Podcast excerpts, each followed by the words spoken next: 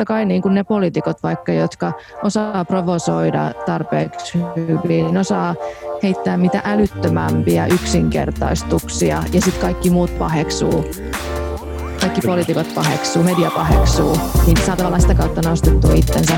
Ja nyt tätä on nähty aika monta vuotta, niin jotenkin mä toivoisin, tai on jo ennen koronakriisiä toivonut, että ihmiset vähän niin kuin herää siihen, että, että ei tämä ole se, mitä me halutaan. Moi kuuntelijat! FutuCast on nyt tubessa, eli YouTubessa. Kannattaa mennä seuraamaan. Me laitetaan sinne videoita haastatteluista, klippejä eri haastatteluista ja varmaan kaiken näköistä muutakin juttua. Saa laittaa ideoita, että mitä kannattaisi tehdä, että mitä haluaisitte nähdä. Mutta me aletaan nyt varsinaisesti ensimmäistä kertaa keskittymään YouTubeen ja menkää tilaamaan. Niin näette, mitä tuleman pitää. Kiitos. Mennään jaksoon. Että toimiiko. Näyttää toimivan. Ok. Mä kuuntelin teitä vähän etukäteen jonkun verran, niin kuin varmaan kaikki muutkin, jotka tulee tänne. Niin siis ihan täysin loistava podcast teillä on kyllä meneillään. Että ihan mahtava päästä tähän ja upeat vieraat teillä on ollut. Kiitos.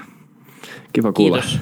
Se on aina kiva, kun joku, joka on hyvä jossain ja tekee vastaavaa sanoa, että mekin ollaan hyviä. Sitä aina yllättyy vähän, mutta, mutta totta kai se on pikkuhiljaa hyväksyttävää tämä tosiasia, että, että tässäkin alkaa tulee niin kuin semmoinen puoluskottava podcasti pikkuhiljaa. Katsotaan. Kyllä, ja samoin. Kiitos samoin. Just no niin. kiitos. Kiitos, kiitos. Siis mä en ole tosiaan ollut vasta kuin vähän yli vuoden tuolla radiossa, että tota... Okei, okay. että me ollaan jopa kokeneempia. Niin. Eikö, eikö me olla, Tätä? Ollaan me Katso... tehty jo kolme vuotta. Tämä on nyt kolmas vuosi käynnistyy kohta. No niin. Tuota, tää, niin, kolme vuotta takana. Kyllä. Äkkiä tämä menee. Joo. Te olette kokeneempia. Siis mä me... on ollut tosiaan vasta siis viime vuoden alusta lähtien.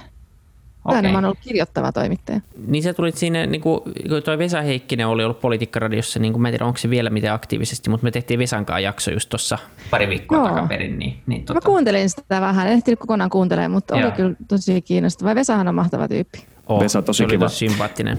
Moikkakin kuuntelee tämä FutuCast. Mä Isa Krautio tuossa viiden vuoden päällä. Tämä on hyvä keskustelu, jatketaan vaan tätä. Tämä oli hyvä. Eli joo, Vesa Heikkinen. hyvä, hyvä jakso oli. Se oli tosi mukava tyyppi. Ja tänään meillä on siis vieraana Politiikkaradion Linda Pelkonen, eli tota, vähän niin kuin kollega, Ylen toimittaja. No me ei olla toimittajia, mutta säkin oot podcasteri. Tai itse asiassa radiotoimittaja, eikö se ole niin. pikemminkin? Radiotoimittaja kyllä, Yleisradiossa. Ja podcastinahan kyllä myöskin, siis Politiikkaradio voi kuunnella monessa paikkaa, jopa Spotifyssa, Yle Areenassa tietysti kyllä. myös, mutta mehän ollaan niin kuin jokaisessa autoradiossa ja niin kuin ihan tuolta Hangosta Nuorkamiin. Just niin, Jep. vähän laajempi, laajempi toi Yle on kuitenkin semmoinen aika laajalle levittäytyvä media. Iissäkin oli muuten pakko tehdä tuo intro nopeasti tuohon väliin, kun sä halusi tallentaa sen sun, no, ne sun meille antamat kehut tähän jaksoon, niin halusin... Ai kyllä, joo. joo. Te käytätte sitä vielä kaikissa mainoksissa tietenkin.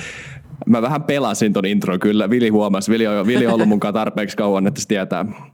Mutta kiva, että tulit. Tämä on tosi kiva. Meillä on siis ollut jo yksi politiikkaradion, tota, tai tavallaan puoliksi politiikkaradion jäsen nykyään, Vesa Heikkinen vieraana, ja nyt siinä, se on tosi hyvä podcast, että kannattaa mennä kuuntelemaan. Ja säkin varmaan pystyt samaistumaan tähän radiotoimittajana ja podcast-juontajana, niin että viime aikoina ei ole kauheasti ollut ongelmia sen suhteen, että mistä pitäisi puhua.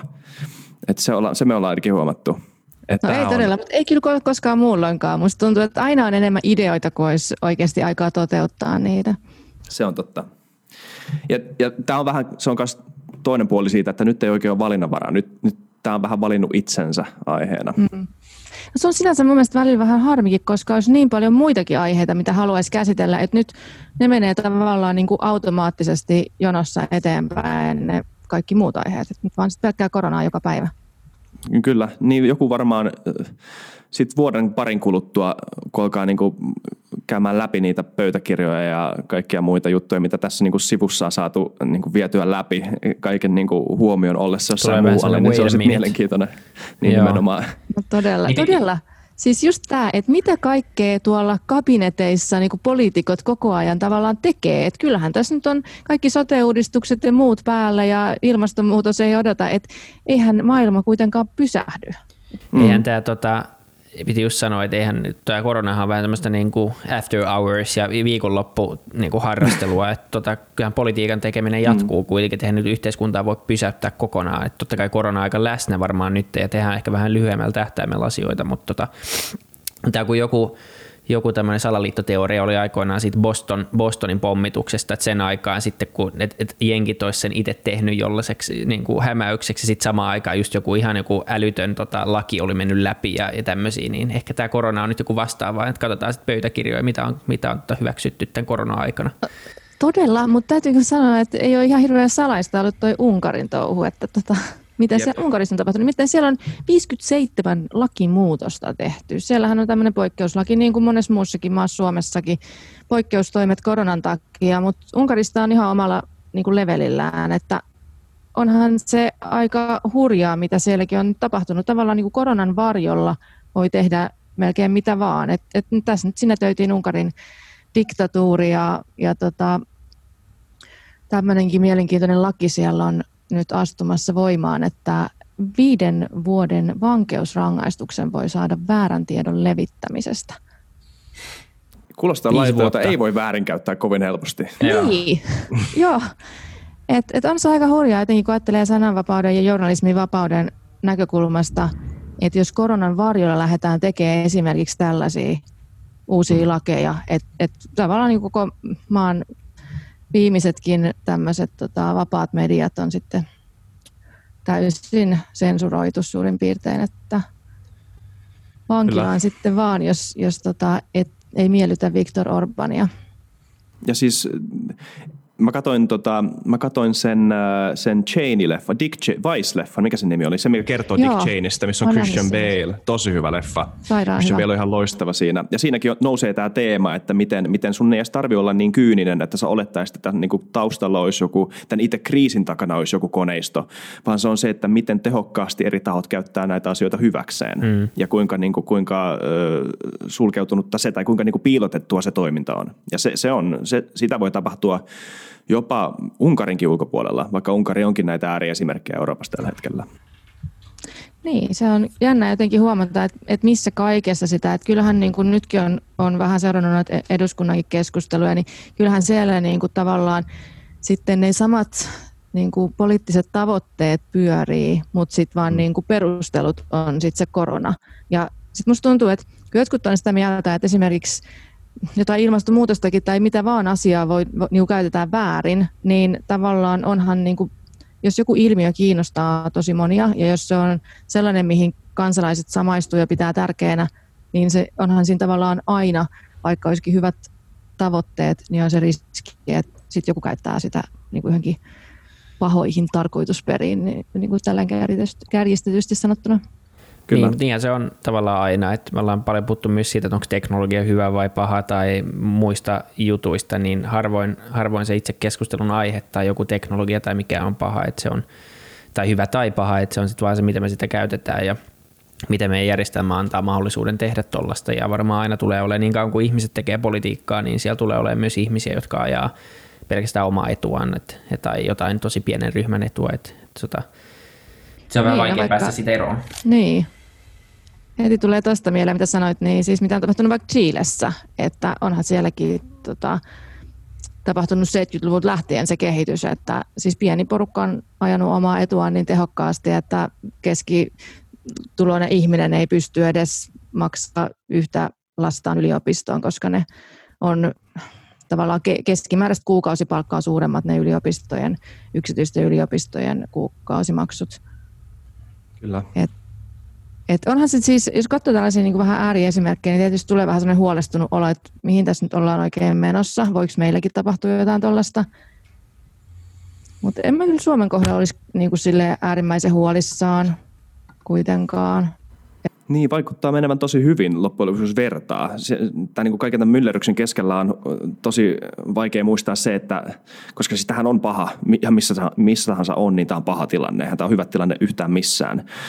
Mutta, mutta verrattain, ihan niin kuin Euroopassakin verrattain, Suomessa menee tällä hetkellä tosi hyvin sitten niin kuin, tai ainoa, mistä mä oon lukenut, että mistä ollaan puhuttu, on se, että jos puhutaan tämmöisestä niin kuin vallan väärinkäytöstä ja muunlaisesta hommasta, niin on tämä, että on vähän niin kuin flirttailtu tämmöisellä vähän niin kuin epämukavan käskevällä tota, poliittisella tota, kielenkäytöllä ja vastaavanlaisella, mutta ei mitään, niin kuin, ei, nyt, ei Suomessa ole tulos mitään niin kuin lepeniä tai tämmöisiä niin kuin muita ei. tämmöisiä, ei ole, ei ole ainakaan vielä. Että No joo, mutta kyllä tässä nyt jotenkin tuntuu, että kun alkuvuosi on ollut sellainen olo, että tässä niin kuin tulee lama tulossa, korona tulossa ja, ja niin kuin heinän niin. siirkatkin tuolla niin kuin valtaa Afrikkaa, että tavallaan niin kuin kaikki raamatulliset tällaiset kauheat mullistukset samaan aikaan ja vitsaukset päällä. Ja sitten tavallaan, jos katsoo historiasta, niin silloin kun ihmisillä on mennyt hirveän huonosti, kun on eriarvoisuutta paljon, jos on joku, mikä vaan ryhmä yhteiskunnassa, jolla on tuskaa tai kokee, että heitä on nöyrytetty, niin kyllä ne jäljet voi olla tavallaan myös aika karmeet. Mm. Niin ja tässä on ollut viime vuosina, vaikka, vaikka ihmiset ei osaisi pukea sitä sanoiksi ja monillahan on ollut vähän vaikea niin havaita sitä ilmatilan muutosta, mikä maailmassa on ollut viime aikoina, just tämän populismin nousun ja ääriajattelun nousun ja tämän eriarvoistumisen ja polarisoinnin ja sirpaloitumisen, mitä kaikkia termejä sille nyt löytyykään, niin niin, niin ei tämä ainakaan hyvä sille tee. Ja paljon ollaan puhuttu nyt tästä exit-strategiasta ja tämän koronan jälkeisen maailman voittajista ja häviäjistä. Ja sehän mm. nimenomaan, eihän, eihän, niin kuin, eihän siinä jaeta mitään häviäjiä ja voittajia, vaan ne, ne on jo olemassa. Ja ne vaan sitten niin kuin, niiden, se, se niin se vaan niin kuin tavallaan vahvistaa itsensä siinä tilanteessa, kun se korttitalo kaatuu. No joo, siis just tämä, että, että jos nyt kuitenkin joku maailman rikkain prosentti on varakkaampi kuin loput 99 prosenttia maailman väestöstä. Ja sitten samaan aikaan, niin kuin nyt koronakriisinkin yhteydessä, Madonna on puhunut siitä, että ollaan kaikki samassa veneessä, koska kuka tahansa voi saada koronan, että rikas voi saada koronan siinä, missä köyhäkin, tai vaikka olisi mikä maine, niin se ei säästä. Mutta mm. ei se mun mielestä ihan niin yksinkertaista ole, koska ensinnäkin terveyserot, se, että kuinka hyvin jonkun ihmisen eh, on niin kuin hoidettu kaikki perussairaudet. Esimerkiksi Yhdysvalloissa aika huolestuttavaa, että ei välttämättä pääse sairaalaan, jos ei sulla ole kunnon vakuutuksia. Mm. Niin, kyllä, kyllä. tässä koronakriisissä on tosi tyytyväinen, että on syntynyt Suomeen.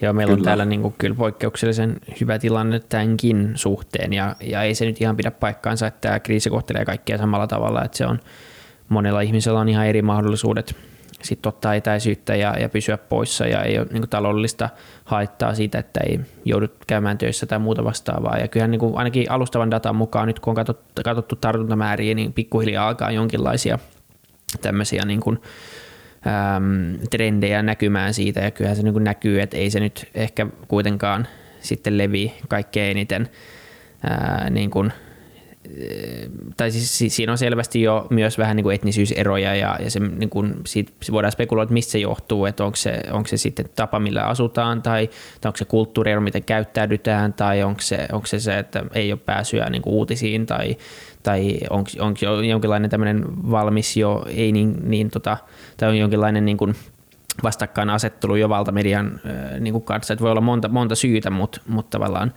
mutta se on ihan selvää, että, että mikään tämmöinen kriisi ei ole ikinä, niin kuin, ei kohtele mm. kaikkia samalla tavalla. Kyllä.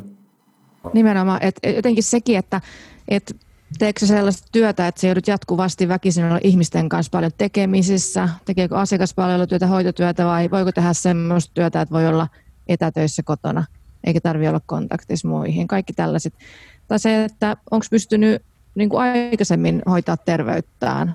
Tai sitten jos sairastuu, niin pääseekö terveydenhuoltoon. Esimerkiksi kuitenkin tämä esimerkiksi veren hyytymisen ongelmat liittyen tähän koronaan ja se, että jos tulee keuhkoveritulppa samaan aikaan kuin saa koronaviruksen, ne voi olla tosi, tosi tota, kohtalokkaita, mutta sitten nythän Suomessakin on huomattu, että voidaan sitä niin kuin veren hyytymistä voidaan niin kuin ennaltaehkäistä, että tavallaan koronan oireitakin voidaan hoitaa ja voidaan tehdä erilaisia toimia, että päästä hengityskoneeseen ja muuta. Että jos sen sairaudenkin saa, niin sekin, että, että aika monessa maassa ei ole välttämättä pääsy oikeasti sairaalaan tai lääkäriin siinä tilanteessa. Mm. Kyllä. Mitä tota... Että se mahdollisuus on varattu vain niin kuin jollekin eliitille tai rikkaille. Niin, niille, kyllä. niille vaikka Yhdysvalloilla on vakuutus tai tai monessa maassa, jossa on totuttu siihen, että esimerkiksi on normaalia, että lääkäreet pitää lahjoa, jos haluaa hyvää hoitoa. Mm. Niin, tämmöinen tilanne, joka on ihan käsittämätön meille. Missä, missä vaiheessa niin me ei koskaan jouduttaisiin lahjomaan lääkäri siitä, että me saataisiin perun, niin, kuin, niin näin perustavanlaatuista hoitoa. Se on niin käsittämätön ajatus jollain tavalla. En mä ikinä ollut läheskään tämmöisessä tilanteessa. Joo, mutta jossain Unkarissa tai Venäjällä se on ihan arkipäivää, Kyllä. että pitää antaa pikkusen lahjusrahaa, jos haluaa, että tätä saa hyvää hoitoa. Et muuten se voi kuulemma olla sitten vähän mitä sattuu. Niin. niin. mikä nyt sillä se ymmärtää, koska kyllä, niin kuin, kyllä mä, jos mä lääkäriksi menisin, niin kyllä se rahan takia. Niin. Niin. niin. Mitä tota, hei, mulla, mulla on semmoinen, Meillä oli semmoinen, tehtiin Vilin kanssa jakso tässä, joka tuli itse tänään ulos, eli tänään on tätä jaksoa tehtäessä maanantai 11.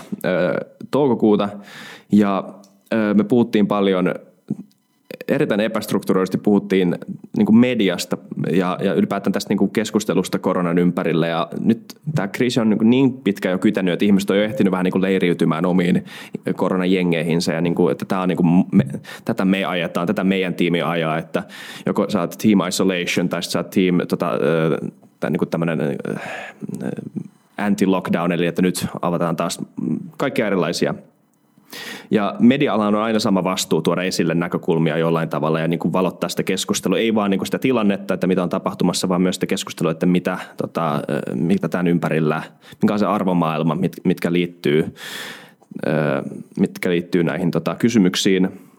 Ja tässä on nyt aika vaikea tilanne, mä luulen, monilla, että mitkä, mitkä mielipiteet tämmöisessä tilanteessa on valideja, etenkin kun nyt me puhutaan tautiepidemiasta, pandemiasta, jonka torjumiseen vaaditaan aika vahva konsensus ja tämmöinen niin kuin yhtenäinen luottamus siitä, että kaikki toimitaan samalla tavalla ja kaikki kunnioitetaan toistemme tota, ö, yksityisyyttä ja kunnioitetaan etäisyyksiä ja näin. Ja sitten on kuitenkin niin kuin ihmisiä, jotka korostaa esimerkiksi tätä, että valtiolla ei pitäisi olla näin isoa roolia yksilönvapauden rajoittamisessa tai valtio ei saisi kertoa, että yrityksiä, yritykset ei saa harjoittaa toimintaa ja kaikkea tämmöistä vastaavaa. Muuten niin siis niin tälleen periaatetasolla tosi valide argumentteja.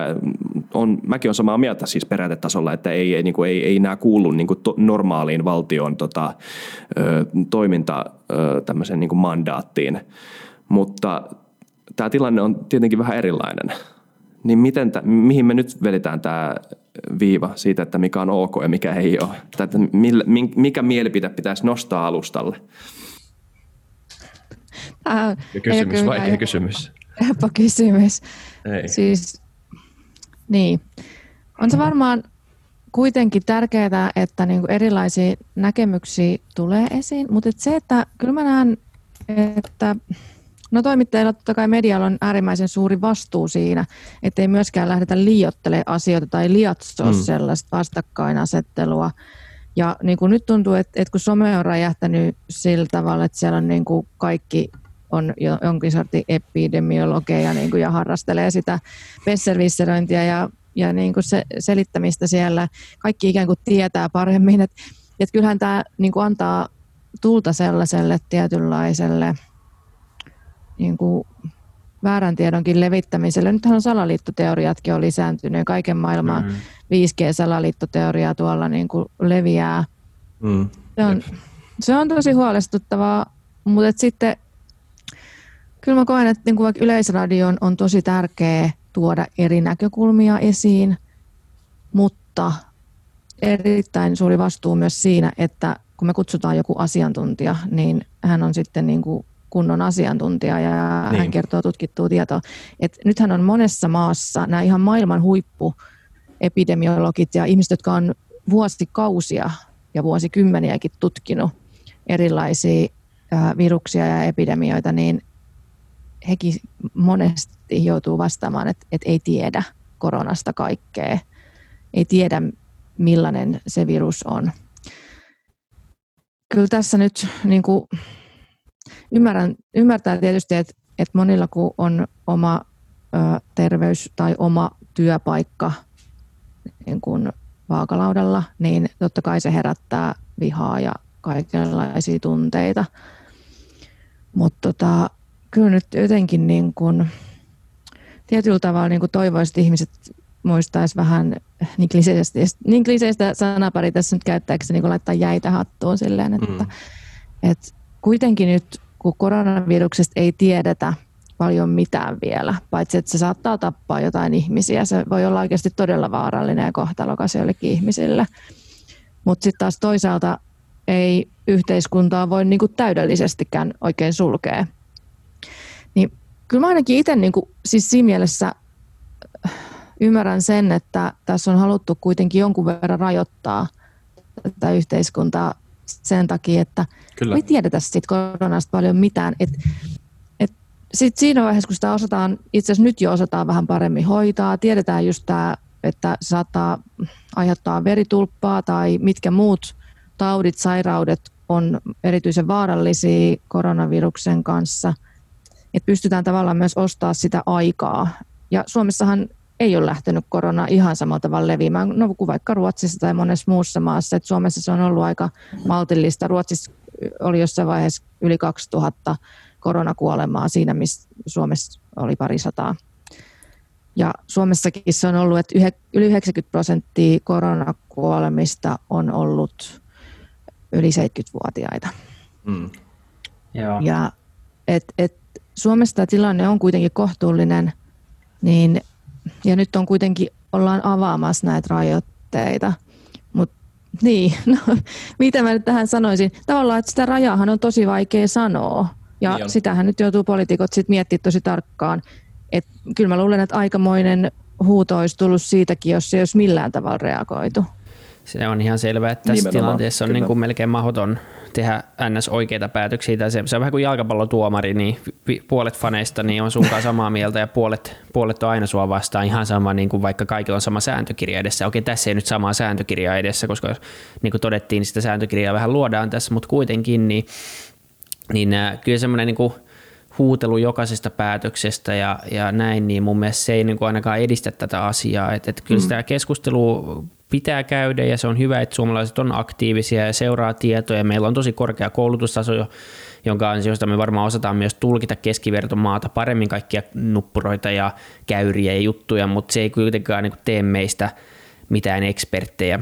Voisi pikkasen ottaa muutaman taka-askeleen kanssa ja, ja kyllä se on niin sitten taas se, että ylipäätänsä niin kuin liikaa myöskään pönkyttää meidän poliitikkoita ja meidän päättäjiä tässä tilanteessa, niin mun mielestä sekin on niin kuin vaarallista, että tota, että kyllä niin mä luulen, että pääsyy, miksi Suomi on pärjännyt aika hyvin tässä on, että me ollaan valittu linja ja sitten se, että suomalaiset oikeasti tottelee. Me ollaan varmaan niin kuin täysin poikkeuksellinen kansa siinä, että meillä ei hirveästi tämmöistä niskuttelua ole. Ja, ja täällä on niin Pohjoismaissa ylipäätänsä, puhuttiin viime jaksossa, että tässä on aika vahva tämmöinen tuomitsemiskulttuuri, jossa meet sitä valta virtaa vastaan. Että tota, nyt ei tämmöinen individualismi ole hirveä in tällä hetkellä, että jos sä alat niin kuin rikkoa näitä ohjeistuksia, niin se ei ole hirveä hipsteri enää. Että tota, nyt on niin kuin nyt kannattaa vaan seurata massan, massan ohjeita. Että tota, se on varmaan mm. osa syy kanssa, miksi meillä menee hyvin. Niin mun tuli mieleen siinä, tota, tai sano vaan Linda, sä oot vieras. Mä en tiedä, miksi mä pälätän. Et sano vaan.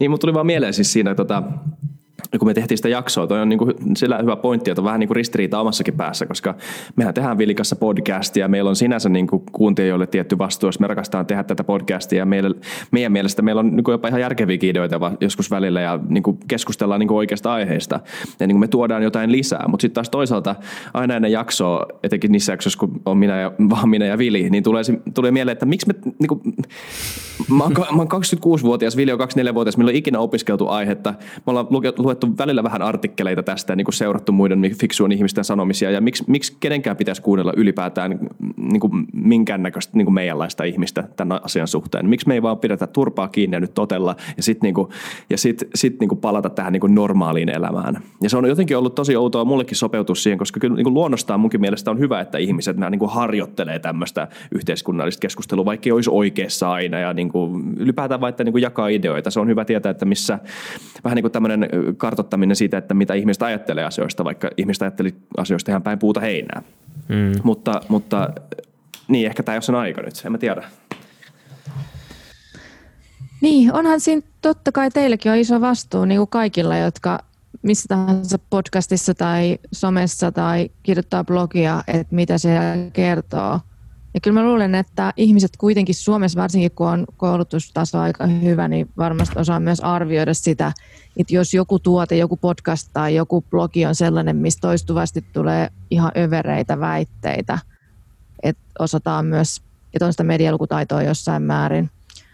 Mutta siis toki on huolissani myös siitä, että, että aina ei kyllä ole. Että onhan mm-hmm. toki niin kuin, vaikka kaikenlaiset salaliittoteoriat ja valeuutiset leviää, ihmistähän myös vähän niin kuin nauttii siitä vihasta ja siitä, että saa suuttua milloin mistäkin. Ja toisaalta ilmeisesti jotkut saa kiksejä siitä, että, että saa levittää jotain salaliittoteorioita tai jotain tällaisia, että, että saa ikään kuin olla aina ensimmäinen, joka tietää jotain salaista tietoa, mitä muut ei tiedä.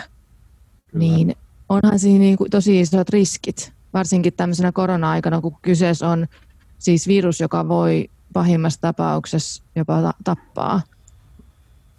Kyllä. Et, et sit toisaalta tässä, tässä yhteydessä se, että Yhdysvaltojen presidentti Donald Trump, että hän, hän on myöskin levittänyt aikamoista niin kuin, tota, fake newsia tässä tämän asian suhteen. Eli hän tuossa pari viikkoa sitten tosiaan väitti, että, että voisi käyttää jotain tällaisia desinfiointiaineita esimerkiksi sisäisesti.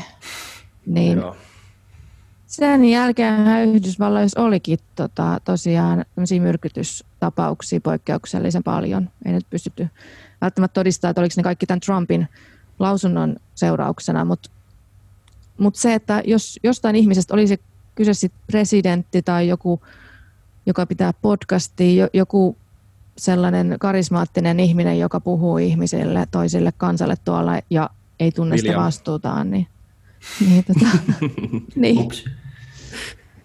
Ei, niin, mutta mut, tota, kyllä. Tota, mä vetäisin kuitenkin jonkinlaisen rajan siihen, että jos sä, et, et, kuitenkin niin kuin, jos sä puhut jostain filosofisista aiheista tai vähän semmoista niin kuin enemmän pohdiskelevaa, ää, niin, niin siinä, sitä voi ehkä tehdä vähän matalammalla kynnyksellä, mutta sit se, että sä alat esittää jotain lääketieteellisiä väitteitä kuuntelijoille, kun sä oot jonkinlaisessa auktoriteettiasemassa tai ainakin ihmiset kuuntelee ja uskoo sua, niin se on mun mielestä tosi vaarallista. Me puhuttiin Elon Muskista esimerkiksi siinä meidän jaksossa – mm. Kanssa ja miten hän on twiitannut tämän koronan aikaan myös ehkä vähän tätä yleistä linjaa, ää, linjaa vastaan ja mietittiin sitä, että mikä tämmöisen hänen tyyppisen henkilön rooli on, on tämmöisessä keskustelussa, että onko se ikään kuin vaarallisempaa, että hän on tämmöinen vastarannan kiiski, kun joku muu huutelija olisi, olisi vähän niin kuin jollain 300 seuraa, ja totta kai se on vaarallisempaa, mm. ää, äh, mutta tavallaan siinäkin huomaat, että kaikki ihmiset twiittaa jostain lähtökohdasta ja ajaa kuitenkin sitä omaa etua. Että hänkin puolustelee omia firmoja, hän on pörssiyhtiön toimitusjohtaja, hänellä on, hänellä on kuitenkin niin kuin vastuu osakkeenomistajia kohtaan ja muuta vastaavaa. Kyllä. Niin, tähän täytyy aina muistaa, että, että kun seuraa jossain Twitterissä tai somessa ihmisiä, että aika, moni saattaa, aika monella saattaa olla tosi pahasti niin kuin oma lehmä ojassa myöskin. Että tota, se, että Kyllä. jos jo pörssiyhtiön toimitusjohtaja on sitä mieltä, että, että niin kuin häntä pitäisi tai hänen yritystä pitäisi jollain tavalla niin kuin, jotenkin erityisen hyvin kohdella, eli mitä tämä, hän oli tosiaan uhkailu, että siirtää pääkonttoria ja sitten jos, jos tota, ei saadakaan kivaa kohtelua, niin, niin tota, tekee sitten sen perusteella jotain päätöksiä, niin on se, tuntuu niin kuin suomalaisittain tosi huolestuttavalta, mutta kyllähän Yhdysvalloissa on käyty tosi paljon sitä keskustelua, että kun siellä on tosi suuria jättifirmoja, joilla on niin paljon valtaa ja rahaa, että pystyykö ne niin kuin esimerkiksi loppareiden kautta vaikuttaa siihen lainsäädäntöön ja niin kuin politiikkaan lainsäädäntöön. Esimerkiksi tästä on puhuttu paljon tästä terveys, terveysyritysten tilanteesta siellä ja lääke, lääkefirmojen vaikuttamisesta. Et kyllä se loppaaminen on Yhdysvalloissa myöskin, se on aivan ihan omalla levelillään niin kuin verrattuna vaikka Suomeen. Kyllä, joo tästäkin puhuttiin Mikko Kiesiläisen kanssa yhdessä jaksossa muun muassa. Tämä on, voit mennä katsomaan kuuntelijat, jos siitä kiinnostaa tämä aihe. Mutta näin on, ja siis meillä on, öö, mä heitin semmoisen ajatuksen siinä viime jaksossa, että, tämä, että Ilmask, vaikka nyt Ilmask ei todellakaan ollut näitä fiksuimpia tota, epävirallisen kannan edustajia, siis Ilmask on enimmäkseen vaan twiittailu tota, asiasta. Ja, no itse asiassa Ilmask oli viera, vieraana tota, Joe Roganin podcastissa, missä vähän, hän vähän avasi jonkun kymmenen minuutin ajan, vähän avasi näitä omia näkemyksiään vähän niin kuin maltillisemmin ja niin kuin oikeasti perusteli niitä. Ja, ja siinä ehkä näkyy tämmöinen vähän niin kuin harkitumpi puoli, mutta, mutta kuitenkin siis mä en lähtökohtaisesti ole kauheasti samaa mieltä Ilmaskin kanssa, mutta sitten mä hetin tämmöisen kysymyksen tai ajatuksen siitä, että onko hyvä, että on tämmöisiä niin kuin julkisia, tosi niin kuin vaikutusvaltaisia ihmisiä, jotka esittää tämmöisiä niin kuin ainakin näennäisesti varten otettavia mielipiteitä, jotka menee virallista linjaa vastaan, joka vähän niin kuin pakottaa ö, yhteiskuntaa ja muita niin kuin tätä asiaa seuraavia ihmisiä muodostamaan mielipiteitä, muodostamaan vasta-argumentteja, muodostamaan tota päässään niin kuin oikeasti sen ymmärryksen siitä, että miksi mä oon sitä mieltä, mitä mä oon ö, lähtökohtaisesti. Ja, ja, ja siis ettei niin kuin tästä niin kuin koronalinjasta tavallaan tule dogmaa jollain tavalla, tai semmoista, niin kuin, että et, et, sitten voi toki sanoa, että sen voisi tehdä paremmin kuin Elon Musk, että varmasti maailmassa löytyy joku muu, joka on sanonut fiksummin, mutta, mutta siis se on todennäköisesti joku, jota kukaan ei kuuntele valitettavasti. Että niin kuin Elon Musk kuuntelee ihmiset. Niinpä, siis tota, joo, erittäin hyviä pointteja. Just on tässä koronakriisin aikana vähän toivonut, että jos joku tämmöinen reunus tällä kriisillä voi olla, niin olisiko se sitten kuitenkin se, että niinku asiantuntijuus, tutkittu tieto nousee uudelleen niin kuin Todella hyvä ajatus, toivottavasti. Et koska kuitenkin tämä populismin nousu ja se, että ihmiset kaipaa aina niitä helppoja ratkaisuja, helppoja helppoja selityksiä ja kuka provosoi eniten jossain mediassa, kuka osaa pelata sitä mediapeliä, vedättää, kerätä klikkejä ja Siis mitä Timo Soinin kanssa keskusteltiin alkuvuodesta, kun hän julkaisi tämän populismikirjansakin, että se on niin kuin ihan suunniteltu strategia, että tiedetään, millä saadaan sitä huomioon.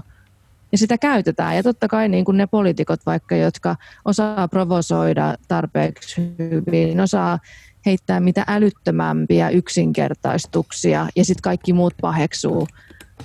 Kaikki Kyllä. poliitikot paheksuu, media paheksuu, niin saa tavallaan sitä kautta nostettua itsensä.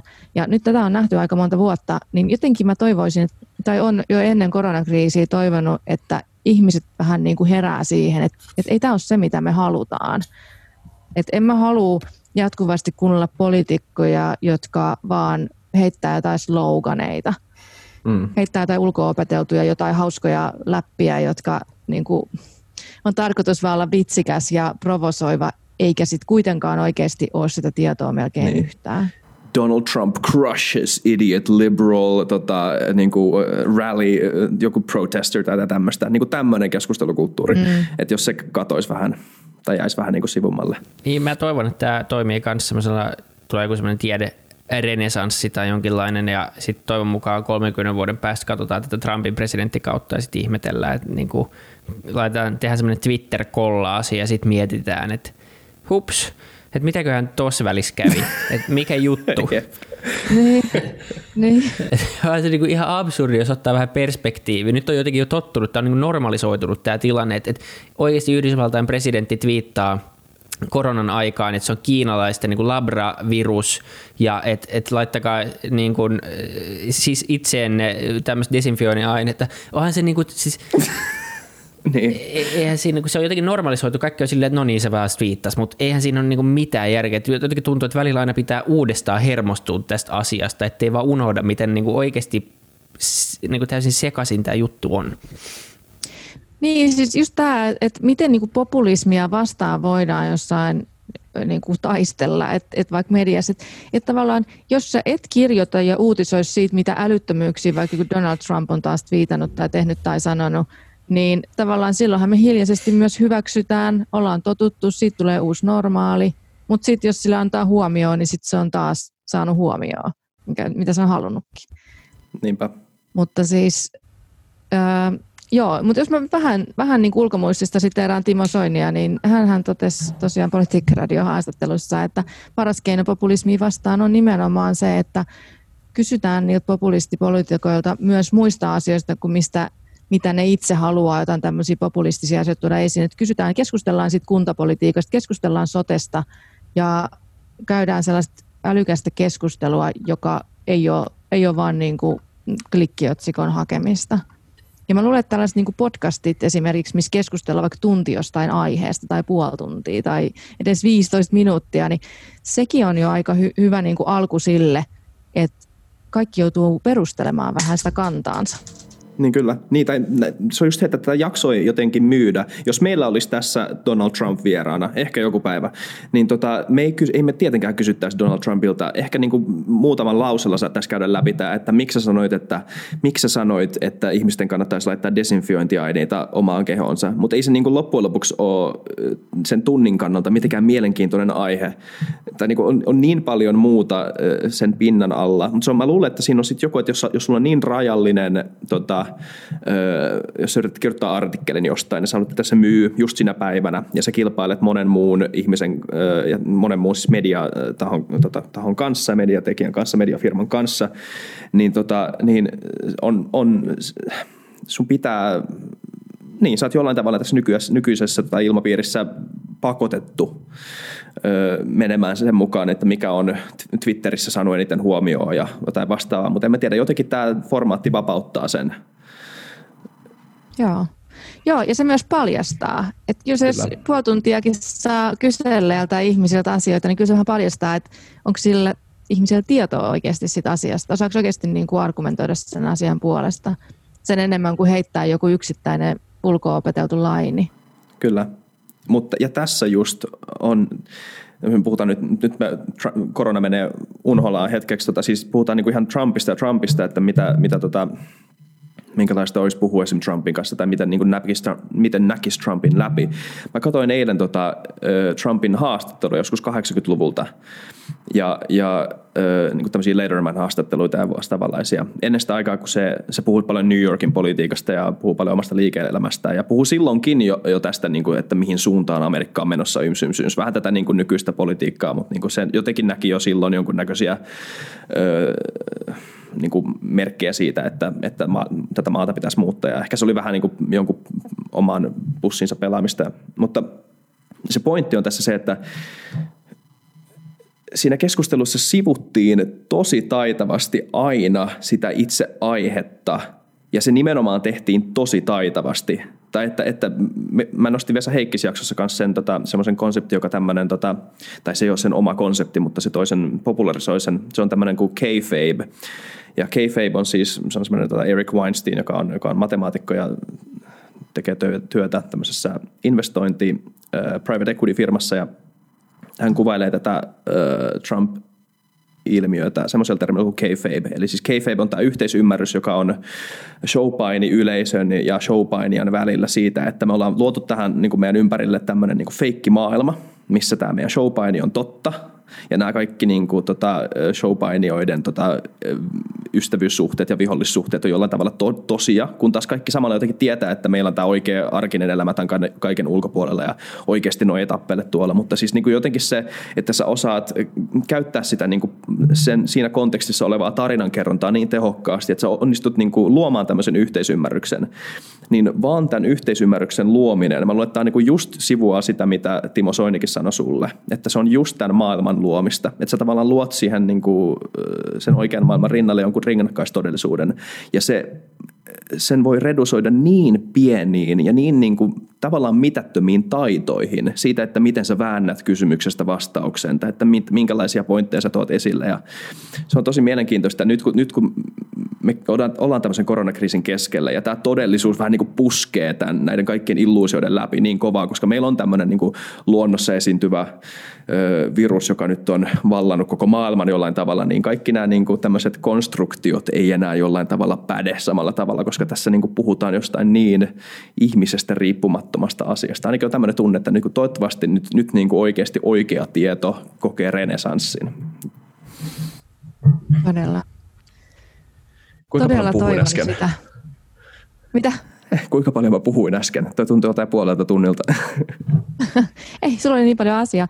Siis todella, mä luulen, että tavallaan tekee mieli tarttua tuohon, että kun Trump ja ylipäätään populistit on ehkä tuonut politiikkaan sit sen, mitä ehkä kaivattiin. Et jotenkin hämärästi vielä muistan sen ajan. Siis mä olen nyt 13 vuotta tehnyt toimittajan töitä. Mä olin kuusi vuotta välillä eduskuntatoimittajana, mutta silloin äh, ehkä ne jytkyvaalit silloin, jossa, jossa Soini, Soinin johtama perussuomalaisetkin voitti aika yh, ihan rytisten Suomessa, niin se oli niin kuin tosi iso käänne jotenkin siinä, että sitä ennen Suomessakin niin kuin puhuttiin, että kaikki puolueet on vähän liian samaa mieltä, että kaikilla on vähän sellaisia yleisiä hyviä mielipiteitä ja ei ole tarpeeksi eroa ja politiikka on tylsää.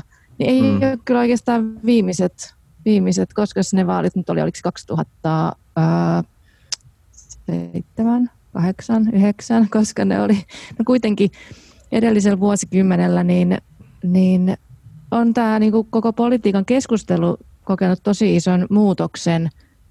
Siis jotain pientä hyvääkin toisaalta siinä on, että on monien muidenkin puolueiden on pitänyt vähän skarpata.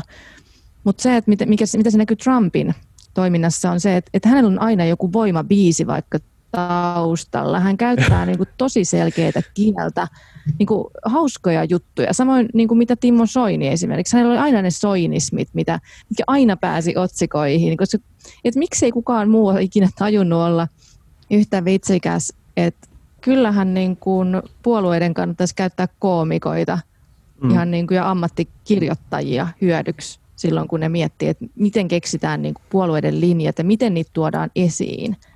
Et se, että no nyt vaan niin kuin luetaan jotain, jotain tota, lakihankkeita jostain paperista jossain torilla, niin kyllä se voi tuntua monen mielestä vähän tylsältä.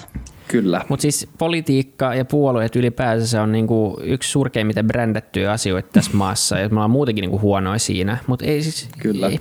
Siksi joku piraattipuolue, se on jotenkin, jotenkin edes mielenkiintoinen, kun siinä on jotain hauskaa, ja siinä on niinku joku hauska logo, ja sitten siellä on semmoinen tyyppi, joka heiluu pitkät hiukset ja kertoo, mitä tämä on. Sitten niinku jotain, vähän dynamiikkaa kuitenkin tapahtuu, että et kyllä se vaan on kuitenkin niin, että et sama tapa – puhutella tai mainostaa, äh, niin ihmiset on ihmisiä, ei me yhtäkkiä niin muuta tämmöiseksi superrationaalisiksi olennoiksi, kun me tehdään äh, äänestyspäätöksiä tai mietitään me, mitä, niin kuin, ketä kuunnellaan. Et meillä olisi joku semmoinen niin kytkin tosta ja sitten aletaan niin, kuin, niin, nyt minä se, kaikkihan tulee vastaan niin kuin arkipäivässä. Et, et, et jotenkin tuntuu, että se tapa, millä me – ja tämä koko niin tämä muutenkin julkishallinnossa yksi ongelma. Mä oon tehnyt aika paljon konsultin hommia isoille organisaatioille julkispuolella ja se tapa, millä niin puhutellaan kansalaisia ja asiakkaita on ihan niin pöyristyttävä.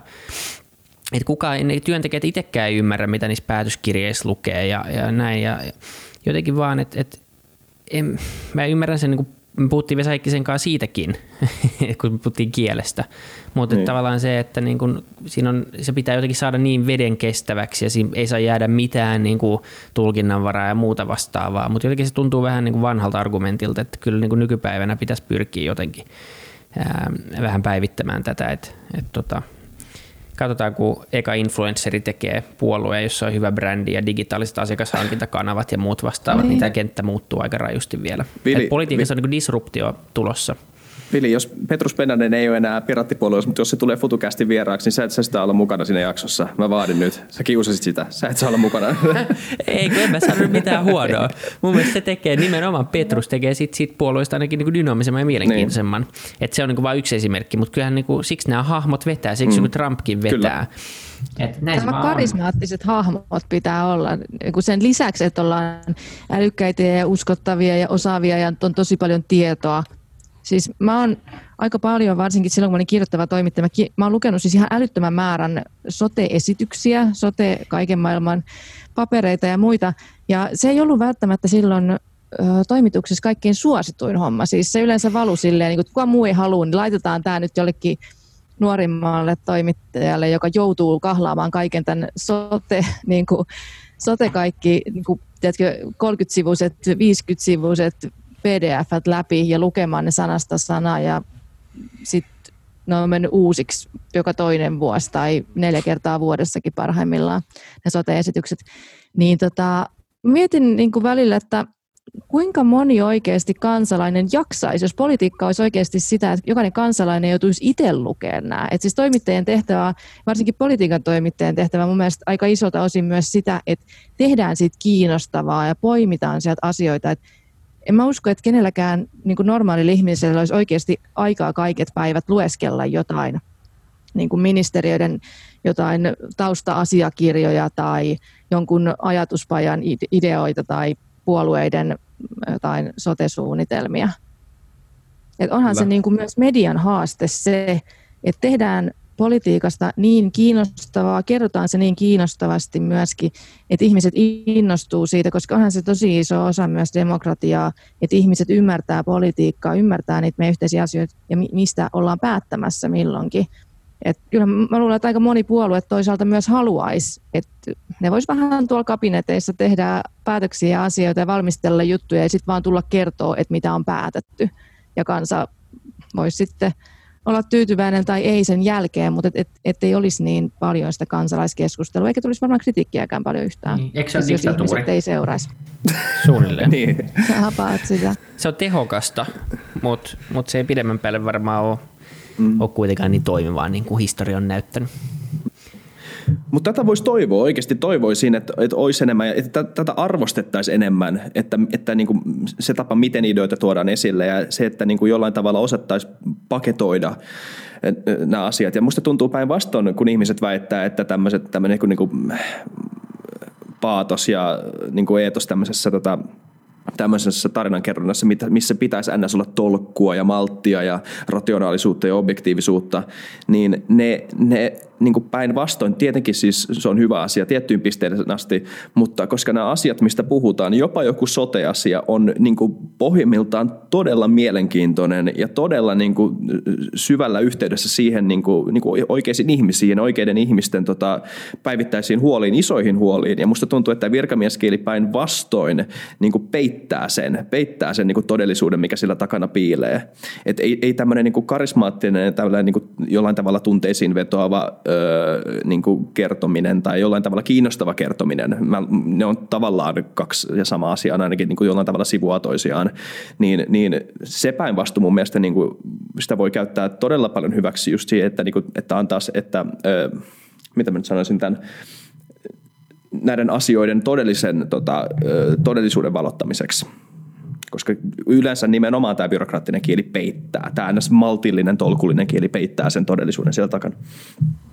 Niin, sehän on se niin kuin journalismin haaste myöskin, ja nyt no. mediamielessä on ollut lievästi sanottuna äärimmäisen karmea kriisi tässä meneillään, ainakin vuosikymmenen verran, ja siis Suomessakin häviää media-alan työpaikkoja, journalistien työpaikkoja, niin saadaanko me tarpeeksi, onko meillä tarpeeksi ylipäätään yhteiskunnassa toimittajia, jotka perehtyy tarpeeksi tarkasti johonkin yksittäisiin asioihin, ja oikeasti myöskin lukee niitä asiakirjoja, käyttää aikaa siihen, että – niin kuin selventää, itselleen selvittää ja sen jälkeen selventää niin kuin kansalaisille sitä, että minkälaisia esimerkiksi lakiuudistuksia Suomessa on tulossa ja mm. mitä niistä pitäisi niin kuin huomioida. Et, et, tota, jos journalisteja on yhteiskunnassa liian vähän, niin se on aika monen ongelma myöskin sen tiedon välityksen suhteen. Mm. Ja niin.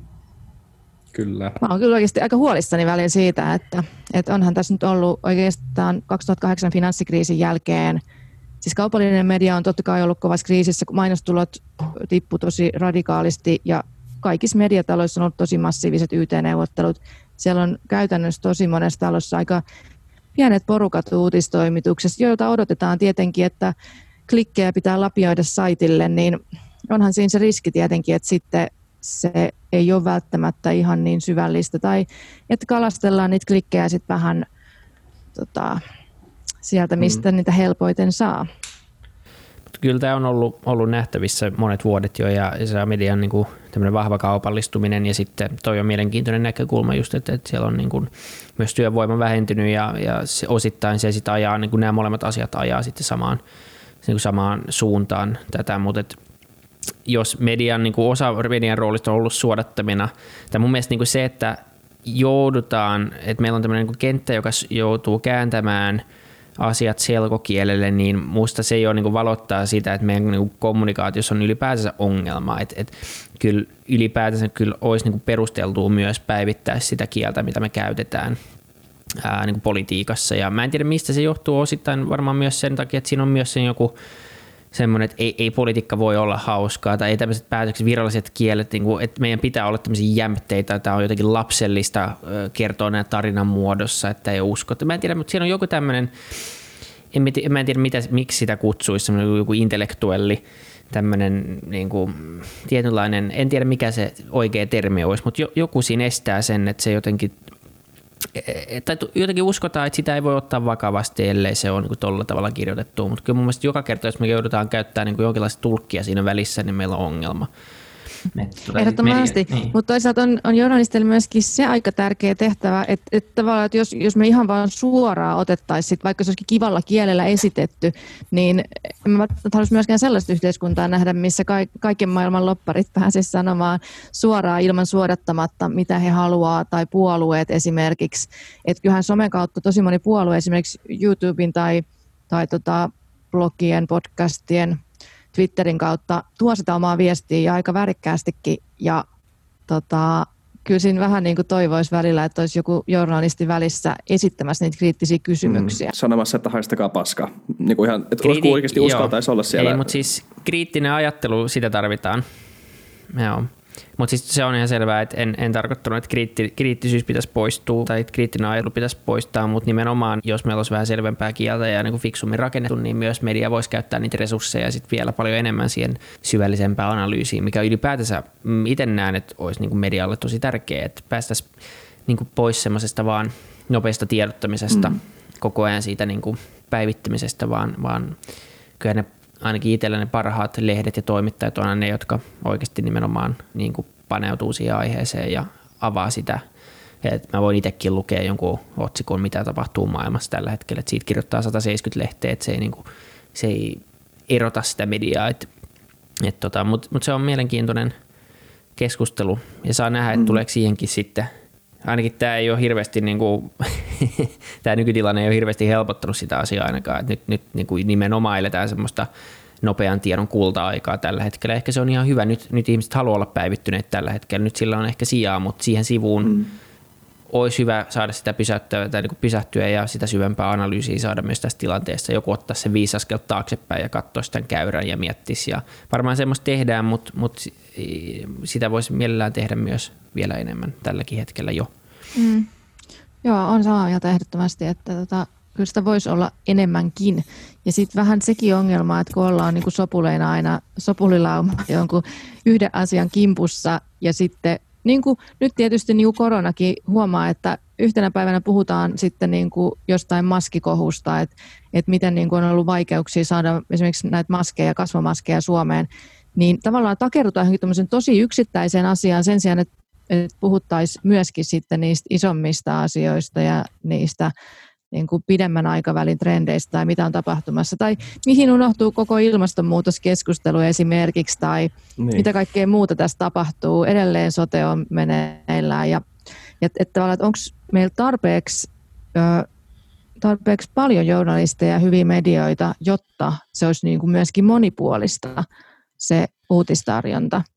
Ja mm. tota, mä, sain, mä olin viime joulukuussa, sain mahdollisuuden käydä tota, sellaisen Euroopan journalistijärjestö AEJin seminaarissa. Mä kävin Pariisissa, se oli Unescon päämajalla järjestetty seminaari. Siellä oli eri maista Euroopassa, lähes jokaisesta maasta melkein oli journalisteja kertomassa oman maansa tilanteesta. Ja tuntui, tuli siinä sellainen niin kokonaiskuva, että, että ei itse, että tuntuu, että melkein jokaisessa Euroopan maassa on niin kuin journalistien sananvapaustilanne heikentynyt tosi dramaattisesti. Okay. Siis toimittajia uhkaillaan, on vihaa puhetta, toimittajia on jopa kuollut ja osittain niin kuin hynki hämärissä merkeissä. Niin, Et mä olin kysymässä, että onko tämä niin tapettu tosi, tai niin kuin kuollut. On, on niin. ilmeisesti. Siellä oli Joo. yhden, nyt itse mä en muista hänen nimeään, mutta oli yhden maltalaisen äh, journalistin, joka oli tämmöistä korruptio paljastanut, niin hänen poikansa, siis tämä nainen oli siis kuollut äh, jossain räjähdyksessä se auto oli räjäytetty vai miten se nyt menikään. Nyt mä puhun vähän mututuntumalla, mutta siis tapasin hänen poikansa. Ja Muistatko se nimeä? Tota, Voitaisiin googlata. Voitaisiin googlaa. Tota, tota. Olisikohan mulla joku, mulla on varmaan, jos, jos tämän voi leikata tästä pois tämän mun arvomisen, mulla on varmaan Instassa tyyli joku päivitys, jos mä oon ehkä maininnut sen. Daphne Caruana Galizia löytyy. Joo. Kyllä. Okei, sä löysit. Siis Maltalla oli tämä keissi. Joo. En ollut valmistautunut puhua tästä, joten en ollut sitä valmiiksi katsonut sitä yksittäistä, mutta tota... In particular, she focused on investigative journalism, reporting on government corruption, nepotism, patronage, allega- allegations of money laundering, links between Malta's online gambling industry and organized crime, Malta's citizenship by investment scheme, etc., etc., etc. Ja uh, on October 16th, 2017, Caruana Galizia died close to her home when a car bomb was detonated inside her vehicle, attracting widespread local and international condemnation of the attack. Ja tota, joo. Okei. Okay. Tätä, tätä häntä juuri tarkoitin. Defni Caruna Galizia. Miten tämä nimi lausutaan? Tapasin hänen poikansa siellä Pariisissa joulukuussa ja, ja hän kertoi aika sydäntä särkevästi sen tarinan, että miten miten hänen äitinsä oli siis lopulta ei ollut saanut edes työpaikallaan julkaista näitä kaikkia tietoja, vaan oli joutunut perustaa blogin, jossa hän sitten sai kertoa näitä paljastuksiaan. Että tällä tavalla suitsitaan ja jopa sitten lopulta tota, menettää henkensä sen takia, että ei suostu vaikenemaan. Tämä, tämä tota, on yksi yksittäisenä esimerkkinä todella karmea, mutta et kyllä näitä niin kuin journalistin sananvapauden suitsimisyrityksiä on monessa muussakin maassa ollut Euroopassa. Et se on tosi karmea huomata, että se tilanne vaan pahenee ja se on pahentunut viime vuosina.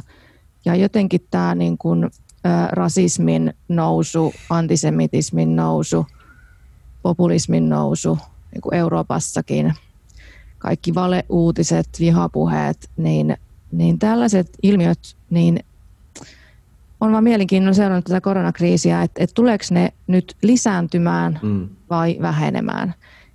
Et yksi, yksi, mitä koronakriisi oikeasti saattaisi tehdä, että ihmiset todellakin vähän heräisi siihen, että miten tärkeää on se, että on, on sitä luotettavaa tiedonsaantia. Esimerkiksi Suomessakin pystyy hyvin selvittämään, että onko media niin kuin, tota, JSN jäsen, eli onko sitoutunut journalistin ohjeisiin esimerkiksi. Et, et mä en ainakaan itse lukisi edes sellaisia lehtiä tai seuraisi sellaista TV-kanavaa, joka ei ole sitoutunut näihin JSN ohjeisiin. Eli käytännössä siihen, että suostuu tarkistamaan tietonsa ja korjaamaan virheelliset tiedot ja pyrkii, pyrkii siihen totuudenmukaiseen tiedonvälitykseen. Et, et onhan niin kuin internet täynnä verkkosivustoja tai tämmöisiä saitteja, joissa on ihan tarkoituksellakin levitetään väärää tietoa. Mm. Ja jonkinlainen niin kuin tuntuu, että tällainen valitettavasti kauhean hyökkäys on niin kuin ympäri Eurooppaa käynnissä niin kuin toimittajia ja, ja journalismia vastaan. Kyllä mä oon tosi huolissaan siitä. Niin, Mistä, mistä tota suunnasta tämä hyökkäys on peräisin näissä eri maissa, tai onko mitään trendiä liittyen tähän? Onko se enemmänkin, että on joku tietty osa kansaa, joka näkee nämä journalistit huonossa valossa, tai onko se niin jotain vielä, niin kuin kyllä varmaan joissain maissa nyt ollaan puhuttu siitä, että näitä lääkäreitä esimerkiksi Kiinassa, koronaa tutkineita lääkäreitä Kiinassa on niin kuin kadonnut. Niin mm. tota, en mä usko, Joo. että jos, jos, jos hän on kadotettu, niin en usko, että se on joku niin kuin perusjamppa, joka on jollain tavalla niin. löytänyt sen. Niin ja Venäjällä on tota, tippunut ikkunoista lääkäreitä. Ups. Äh, siis niin. ihan vähän silleen niin kuin huolestuttavan paljon lyhyessä ajassa. Joo, niin. tota, ei tähän varmaan oikein ole sillä kunnon vastausta nyt tähän hätään eri maissa totta kai erilaisia tilanteita, että, että tota, tätä kyllä sietäisi tutkia enemmänkin. Toivon, että kyllä. joku selvittää. Kyllä. Mä vaihdan mun osoitetta tämän jakson tälleen. Ei todellakaan. Mun mielestä niin, tämä, on tosi, tämä on hyvä aihe kanssa. Tämä, niin kuin, että, mun mielestä on hyvä, että näistä asioista puhutaan. Niin, vaikka niin kuin, olisi optimistinen, niin, niin jotenkin niin kuin, tuntuu siltä, että näitä asioita, jos, jos, näitä asioita ei, jos näistä asioista ei puhuta jonkun niin kuin, positiivisuuden tai optimismin niin kuin, ö, takia, että halutaan niin kuin, pysyä jotenkin niin kauhean niin kuin, jee, jee, me pärjätään, niin, niin se ei ole aitoa. Kyllä tämmöistä asioista pitää pystyä puhumaan samalla kun on optimistinen maailmasta. Nimenomaan kaikesta. Kyllä niin kuin hyvään maailmaan mahtuu myös paljon huonoa ja paljon rumutta ja, ja näin se on vaan, mutta kyllä se niin kuin isossa kuvassa toistaiseksi, niin, niin ainakin jollain tasoilla niin asiat menee kuitenkin eteenpäin ja on mennyt aika pitkään jo, riippuen totta kai vähän mitä mittareita valitsee, mutta, mutta tota, kyllä aika moni semmoinen tärkeä mittari kuitenkin. Niin. Mutta sitten joka päivä tapahtuu myös kaikkea mm. vähemmän mukavaa ja ilosta. Ja on hyvä muistaa, että se ei ole mikään luonnonlaki, että aina menee asiat paremmin tai että asiat ei. menee parempaan suuntaan. Että, niin kuin, että se, siihen ei voi sinänsä luottaa, että se on niin kuin mennyt hyvään suuntaan sen takia, että jotain on tehty asian eteen. Ja sitten että ei, niin kuin, ei voi vaan niin kuin luovuttaa sitä työtä, vaikka se on kesken. Niin. Niin, nimenomaan, että jossain Unkarissa esimerkiksi, niin, niin siellähän ei käytännössä ole enää vapaata mediaa, että Viktor Orbanhan on niin. Esimerkiksi ostanut näitä vapaita medioita jo aiemmin, eli no, on siis tällainen yhtiö, joka on haalinut, haalinut ja ostanut näitä, näitä niin kuin suurimpia mediayhtiöitä ja, ja nyt sitten koronakriisin varjolla on suitsittu niin kuin ihan lopullisestikin nämä viimeisimmätkin vapaat mediat. Niin tota, mm-hmm. on tämä aika synkkää.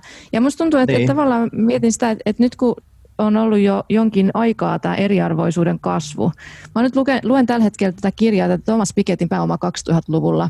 Ja tota, tässä hän mainitsee tässä kirjassaan, että, että oikeastaan sitä eriarvoisuuden kasvua on hillinnyt ö, ainoastaan nämä maailmansodat. Et muuten historiassa, kun hän on käynyt ihan valtavan määrän dataa, jota ei koskaan aikaisemmin historiassa pystytty käymään läpi, koska siis no, teknologia on mahdollistanut sen, että on pystytty – katsoa erilaisia tota, ihmisen varallisuutta esimerkiksi. Niin se, että tavallaan tätä eriarvoisuuden kasvua ja sitä, että globalisaation myötä kaikki ei ole ollut voittajia, että on myös niitä globalisaatiohäviäjiä, niin aika härskisti käytetty myös hyväkseen tässä niin kuin populismissa. Mm. Et populistisesti tavallaan ja puolueet voi myös niin kuin hyödyntää sitä ihmisten tuskaa ja käyttää sitä vähän väärinkin ja antaa niitä helppoja ratkaisuja ja, ja sitten tulee populismi ja nyt me ollaan koronakriisissä, maailmanlaajuisessa lamassa. Sanotaan, että tulee pahempi lama Suomenkin kuin 90-luvun lama ja mitä sitten, jos vaikka Suomi tästä selviäisikin, niin miten meidän viennille käy siinä vaiheessa, jos joka puolella maailmassa on myöskin niin. lama. Niin vähän nyt alkaa tuntua siltä, että niin kuin pettyneet ihmiset on entistäkin pettyneempiä. Ne, jotka mm.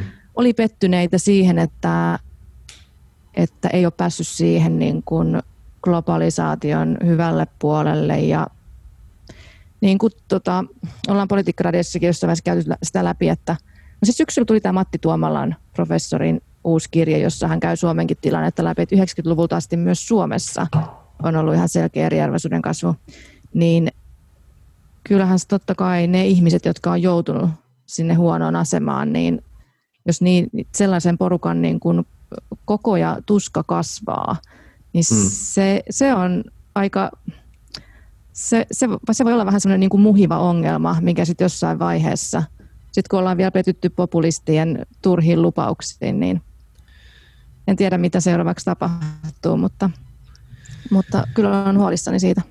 Kyllä, kyllä, joo. Ei siitä niin kuin, niin, suuri lama 30-luvulla ja sitten kuinka monta vuotta siitä oli, kun ensimmäinen kriisi puhkesi, niin kuin maailmanlaajuinen kriisi. Ja sitä ennen oltiin löydetty erilaisia vähemmistöjä syntypukeiksi ja vähän niin kuin jollain tavalla samankaltainen tilanne, vaikka ihan identtinen. Niin ei se siis, ei nyt hyvä ole, niin kuin tämmöinen paikallinen, niin kuin tällä hetkellä ei ole hyvä tilanne. Joo, joo sillä niin kuin synkältä näyttää. Eh. Synkältä, niin kuin Kiitos kaikki kuuntelijat, tämä oli FutuCast. Positiivisuuden. niin, joo. joo. Mutta siis hyvä, että puhutaan näistä, hyvä, että niinku näitä asioita, koska siis eihän näitä, niinku, kukaan ei halua, että tämä tapahtuu. Ja jos me halutaan, että tämä tapahtuu, niin on hyvä tietää, että mitä me ei haluta tapahtuvan. Eli aika itsestäänselvyys niin. sinänsä, mutta niin kuin hyvä muistuttaa itteensä. Ja hyvä niin kuin jotenkin yeah. tutkia näitä pimeitä puolia kanssa. Niin ja, Joo, ja siis, on. aika monet talousasiantuntijat on nyt ennustanut sitä lamaa sitten tulevaksi. Toivottavasti ei nyt kovin paha lama tuu, mutta kyllä nyt vähän näyttää siltä, että sitä ei oikein voi välttääkään. Et tässä nyt mun elinaikana, kun on syntynyt 80-luvun alussa, niin on sitten jo kolmas lama tulossa. Mm. En tiedä, minkälaisia päätöksiä siitä talousviisaat sitten tekee, että pitäisikö järjestelmää jollain tavalla korjata tai pitäisikö keksiä jotain, mitä ei ole aikaisemmin keksitty. On kuitenkin nämä Niin. massiiviset megatrendit, siis ilmastonmuutos, teknologinen kehitys, maailman liikakansatus, tällaiset asiat, mitkä koronakriisistäkin huolimatta on koko ajan päällä. Niin näitäkin pitäisi miettiä ja ratkaista. Ja kyllä mä kuitenkin olen itse siinä mielessä optimistinen, että, että meillä on paljon fiksuja asiantuntijoita ja tutkijoita ja älykkäitä ihmisiä, jotka, jotka voi kehittää jotain. Kyllä. Toivottavasti pian. Ei tuo ainakaan tylsää. Niin. Kyllä mä oon miettinyt sitä, niin kuin, että kun tämä teidänkin ohjelman teema on vähän sille, että mitä, mitä tulee olemaan, niin mistä mä olen? Niin kuin tämä, siis piti sitä sanoa vaan, että, että kun teidänkin tämän podcastin tavallaan Joo. teema on se, että mitä tulee olemaan, niin on vaan niin kuin miettinyt sitä, että kun tosi, tosi monesta niin kuin kirjastakin, jotka käsittelee tätä teemaa, niin saa lukea sitä, että pitääkö ihmisten jossain vaiheessa niin kuin tyytyä sellaiseen vähän heikompaan elintasoon, että voiko Mm. tavallaan tämä että jos koko ajan maailman väkiluku vaan kasvaa, niin ei tarvitse olla hirveän niin kuin Einstein, että voida, voiko jokaisella olla sit ihan yhtä hyvä elintaso. Ja niin. Nyt tulee nämä koronakriisit, maailman liikakansoitus, ilmastonmuutos, tällaiset niin kuin kysymykset tähän päälle, että tavallaan nehän ei odota.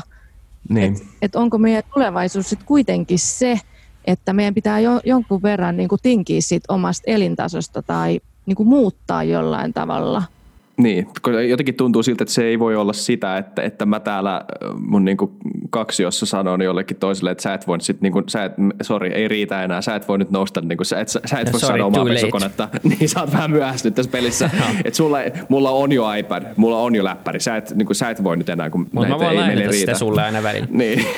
Mutta mut näinhän se on. Mutta mä, mä jotenkin tästäkin ollaan puhuttu ilmastonmuutoksen suhteen paljon, niin kuin se tinkiminen, ja se on niin kuin jotenkin, se ollaan nähty monesti eri, eri kontekstissa tämmöinen saavutettu etukäsite, että kun sulla on jotain, niin siitä luopuminen on niin kuin älyttömän vaikea, ja miten sä niin kuin sen väkisin otat, et ellei me saada niinku ihmisiä yhdessä päättää, että nyt niinku jotenkin tai että nyt niinku pitää jotenkin jostain luopua, niin jotenkin tuntuu, että se ratkaisu piilee kuitenkin. Mä en ole mikään niinku supertekno-evangelisti tai mitään, mutta jotenkin tuntuu, että ne ratkaisut piilee kuitenkin siinä, että me kehitetään fiksumpia järjestelmiä, jotka kuormittaa vähän vähemmän, kier- niinku kehitetään kiertotaloutta, muita vastaavia ratkaisuja ja saadaan niinku enemmän tehokkuutta nykyisestä irti. Ja digitaal- niinku se, kun puhutaan talouskasvusta ja siitä, että se on mahdollista pitkällä tähtäimellä, niin niin tosi usein unohdetaan kuitenkin se, että kun tuotteet ja palvelut digitalisoidaan ja luodaan alust, uusia alustatalouksia ja muita vastaavia niin kuin järjestelmiä, niin,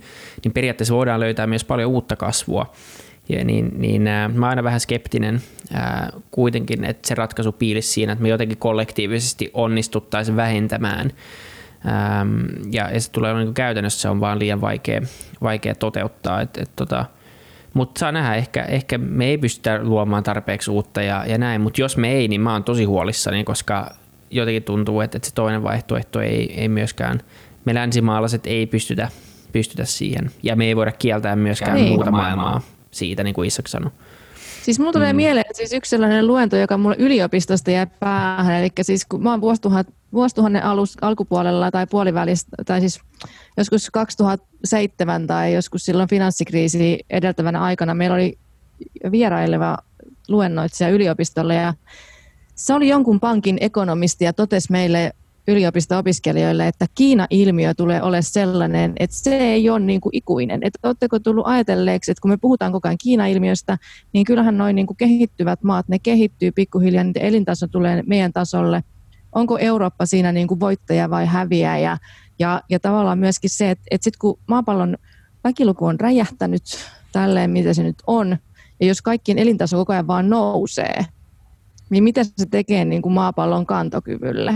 Mm. Et onhan sekin niin kuin aika selkeä juttu, että niin kuin jotain pitää keksiä aika niin kuin massiivisesti ja nopeasti, Kyllä. että tämä yhtälö ei niin kuin, sille ole kauhean kestävä. niin. Niin, Ja, ja niin kuin se, että niin sano vaan. Niin.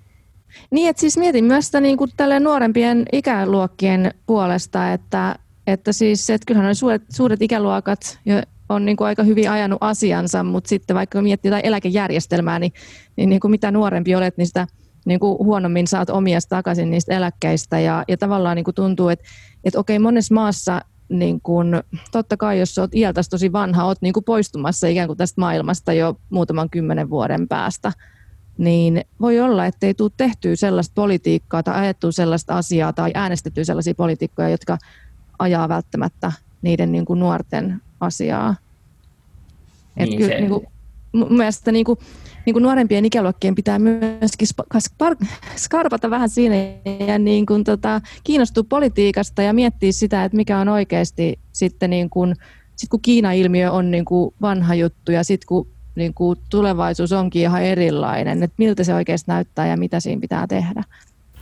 Joo, mutta näin, näin se on. Se on ihan, ihan niin kuin selvästi näkyy meidän kaikissa valinnoissa Brexitissä ja kaikissa muissa tämmöisissä esimerkkeissä, että kyllähän politiikkaa tehdään vanhempien sukupolvien ehdoilla ja ollaan peräänkuulutettu useasti, että semmoista jotenkin tiettyä niin kuin painotettua äänestysjärjestelmää, missä sä saisit sitten sitä mukaan, mitä sä joudut täällä olemaan tai pääset täällä olemaan, niin sulla olisi vähän enemmän sanomista, että tota, siinä on niin paljonkin perää, jos se saisi jotenkin fiksusti silleen kuitenkin, että jos sitten valitaan vähän nuorempia poliitikkoja, niin ei kuitenkaan jätetä vanhuksia heitteille, koska he, hekin on niin kuin älyttömän, niin kuin älyttömän tärkeä osa yhteiskuntaa, mutta se ei myöskään voi mennä pelkästään heidän ehdoilla kaikki, että se on ihan selvää, että tota, tasapainon löytäminen siinä olisi ihan arvokasta.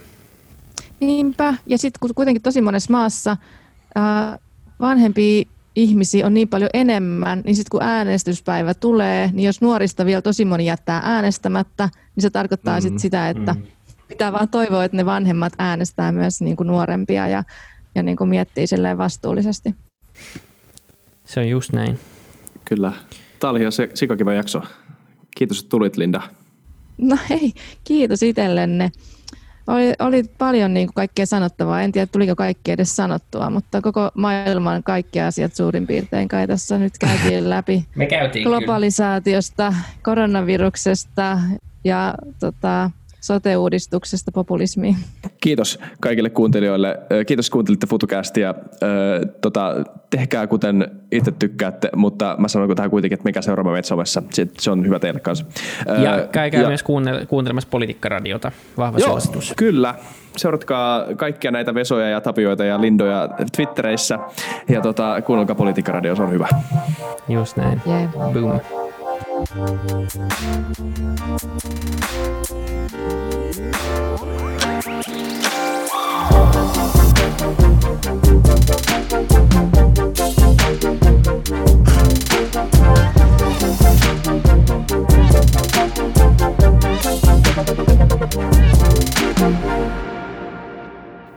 Kiitti kaikille kuuntelijoille, yhteistyökumppaneille ja FutuCastin koko tiimille. Isa Kraution ja William von der Baalenin lisäksi, Isa Kraution minä, tiimiin kuuluu tuotantovastaava Samuel Happonen ja media vastaava Tuumas Lundström. Ja kiitos Niko Noanalle tästä upeasta tunnaribiisistä, joka on mukana Lululandissa. Seuratkaa mitä somessa nimimerkillä FutuCast, millä tahansa podcast-alustalla ja niin ja saa arvostella. Mielellään. Thanks. Moi moi.